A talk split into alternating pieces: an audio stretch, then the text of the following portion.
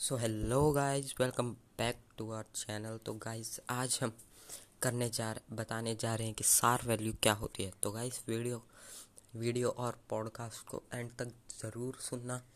तो गाइस चलिए शुरू करते हैं।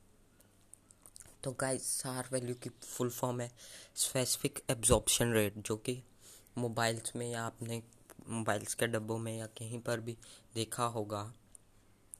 तो गाइस ये सार वैल्यू होती क्या है? तो गाइस जो आपके फ़ोन में एंटीना होता है, वो सिग्नल लेने और सिग्नल भेजने का काम करता है, जो कि in the form of electromagnetic waves में, की फॉर्म में होता है, जिसके कारण वह वेव्स आपके ऊपर असर डालती हैं। बट जो मोबाइल में जो रेज होती हैं, वो इतनी स्ट्रॉन्ग नहीं होती कि वो आपके ब्रेन पर इफ़ेक्ट ज़्यादा इफ़ेक्ट डाल सके। तो गाइज़ आपको जो मोबाइल यूज़र है, जो ज़्यादा यूज़ नहीं करते हैं, उनको सार वैल्यू से डरने की ज़रूरत नहीं है। और अगर आप एक्स्ट्रा सिक्योरिटी चाहते हैं तो आप हेडफोन्स का यूज़ कर सकते हैं।